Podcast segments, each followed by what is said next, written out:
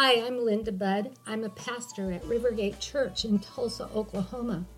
And I take the scriptures literally that says that we are to lay hands on the sick and see them recover.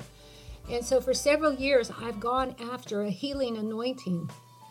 I've prayed for people dozens of times over the years, and I see so many get healed. I've seen all manner of sickness and disease healed. If you have any pain in your body, if you're infirmed, if you have any disease, if you have any sickness at all, I just reach my hand up to heaven right now in the name of Jesus and I call forth the new body part that you need. Listen to this testimony. Well, you just never know what God is going to do. So, a woman was sitting in my service, and I said, You have a neck problem. And she said that she did. And it was on the right side. And I said, You're getting that healed right now in the name of Jesus. You got a lot of stress in your neck, and it's being healed now. The pain in the base of the skull and up the neck.